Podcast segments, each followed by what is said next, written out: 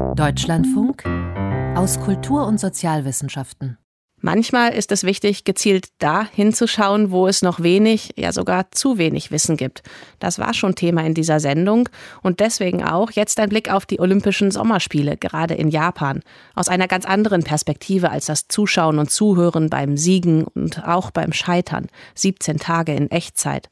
Was ist eigentlich, wenn es vorbei ist, wenn die Sportlerinnen und Sportler ihre Karriere beenden?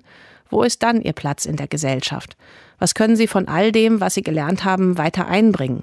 Die Sportsoziologie und Psychologie haben inzwischen erkannt, dass diese Fragen wichtig sind, aber es gibt noch große blinde Flecken. Und genau da schaut Serafin Dinges jetzt einmal hin. Die typische Karriere einer olympischen Athletin könnte vielleicht so aussehen. Schon als Kind ist man sportlich, spezialisiert sich schon mit 10 auf eine Disziplin. Mit 14 geht es dann auf ein Sportinternat. Im Idealfall auf eines, das an einem der knapp 20 Olympiastützpunkte in Deutschland liegt. Dann liegen Jahre harten Trainings und strengster Disziplin vor einem. Alles für den Sport. Und wenn dann alles gut geht, qualifiziert man sich vielleicht mit Anfang 20 für die Olympischen Spiele. Und wenn dann wieder alles gut geht, gewinnt man eine Medaille. So wie es diese Sportlerinnen und Sportler erlebt haben alle deutschen Ringer. Mein Name ist Mirko Englich. Heute Mirko. 2008 die Silbermedaille im Ringen gewonnen. Mein Name ist Tabea Kemm und ich bin 29 Jahre jung. Mein Name ist Katrin Boron. Ähm, ich bin vierfache Olympiasiegerin. 2016 habe ich bei den Olympischen Spielen teilnehmen dürfen. Eine Bronzemedaille ähm, bei Olympischen Spielen. Mit der Fußballnationalmannschaft und wir haben die Goldmedaille gewonnen. Das war was ganz Neues für mich. Achtfache Weltmeisterin. Ähm das war schon toll, muss ich sagen. Und dann, manchmal schneller als es angefangen hat, kann eine Karriere als Spitzensportler wieder vorbei sein. Wegen einer Verletzung etwa. Doch wer eine Weltklasse-Leistung im Spitzensport abliefert, hat noch lange nicht für danach ausgesorgt. Die meisten Athleten gehen schon während ihrer Karriere einem ganz normalen Beruf nach. Denn dieses Bild der Sportlerin, die ihr ganzes Leben nichts anderes macht, als auf die Wettkämpfe hinzuarbeiten, das spiegelt nicht die Realität wider. Das Leben nach dem Sport, das fängt oft schon viel früher an. Die Fußballerin Tabea Kemme zum Beispiel stand nach ihrem Abitur vor der Entscheidung. Alles für den Fußball oder nebenbei noch etwas lernen? Na, ich hätte, ich hätte die Karte ziehen können, ne? aber ich meine, ich habe es selber erlebt anhand einer Verletzung, die jetzt mein Karriereende bedeutete. Und wenn ich mir jetzt alleine nur vorstelle, ich hätte keine, keine Ausbildung, kein Studium oder sonst dergleichen, ich hätte da gestanden, Vertragsende und hätte mich arbeitslos melden müssen. Tabea Kemme hat ein Polizeistudium gemacht. Mirko Englich eine Ausbildung zum Feuerwehrmann.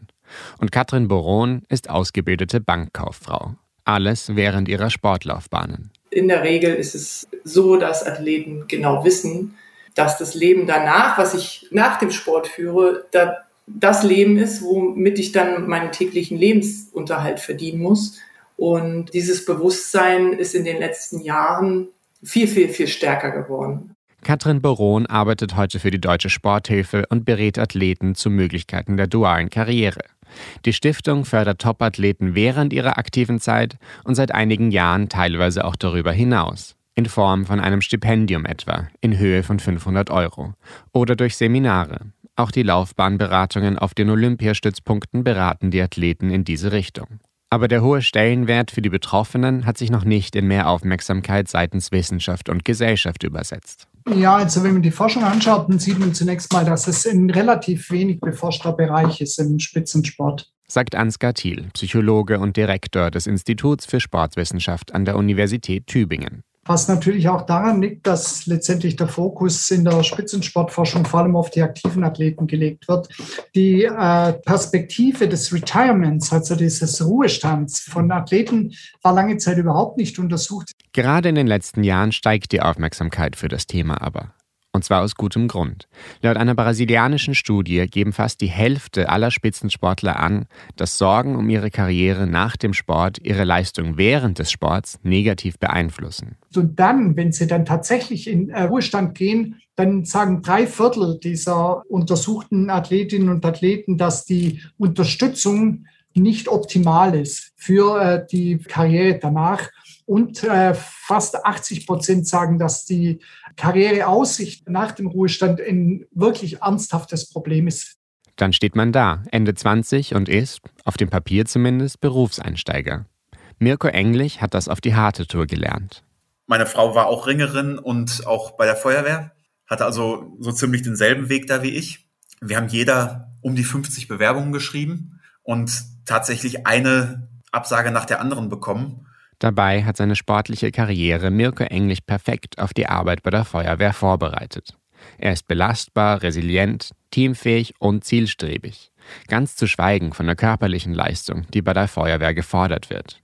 Viele der Qualitäten, die Sportler in ihrer Laufbahn schärfen, werden von Arbeitgebern eigentlich sehr geschätzt, lassen sich auch gut übertragen. Das sagt Dr. Heike Kugler. Sie ist Sportpsychologin beim Deutschen Leichtathletikverband. Die Studienlage, die sagt, also übertragbare Fähigkeiten, das sind die erstmal die sozialen Kompetenzen, Zweiter Aspekt, die Teamorientiertheit. Ähm, das Thema Führung. Wie werde ich geführt? Wie lasse ich mich führen? Die Fähigkeit, andere zu motivieren, wie man Leistungsfeedback gibt und wie man Leistungsfeedback nimmt. All das wappnet Sportler perfekt für den Alltag danach. Für die Gesellschaft also eigentlich ein Riesenpotenzial. Es gibt zwar einige Programme, die erlauben, zum Beispiel ein Studium in die Länge zu ziehen, um nebenbei zu trainieren, aber diese doppelte Belastung schaffen nicht alle. Und das Verständnis dafür scheint noch zu fehlen. Tabea Kemme stieß während ihrer Ausbildung auf Gegenwind. Also ich hatte ja ein Luxusleben, ein bisschen Sport machen und dann immer nur ein bisschen arbeiten zu müssen. Und dann mehr oder weniger den Kollegen auch das bewusst gemacht, so ja, wir können gerne tauschen, aber da hast du 24-7, dich stets zu optimieren, zu trainieren, zweimal am Tag. Und da wurde vielen bewusst so, oh, ist ja dann doch ganz umfangreich, was du da machst. So, und dann wollten sie letztlich nicht mehr mit mir tauschen. Mehr Verständnis braucht es also. Und mehr Unterstützung. Auch nachdem man die Leistungshöhepunkte hinter sich hat. Das fordert auch Psychologe und Sportwissenschaftler Ansgar Thiel. So könnten eben diese Olympiasportlerinnen und Sportler im Beruf für so manches Team ein wertvoller Gewinn sein. Dieses Bild bei Olympischen Spielen, die rennen halt schnell und man denkt, das ist so quasi Gott gegeben. Aber das, was es bedeutet, jeden Morgen dann möglicherweise um fünf aufzustehen und sechs in kaltes Wasser zu springen und dann beispielsweise zur Schule gehen und dann wieder zu trainieren und dann die Hausaufgaben zu machen und dann wieder zu trainieren. Diese Disziplin, die kennzeichnet alle Spitzensportler, dieses Genie, das gar nichts macht und trotzdem auf Spitzenniveau agiert, das gibt es nicht. Glanz und Gloria bei den Olympischen Spielen und die blinden Flecken danach. Serafin Dinges hat berichtet.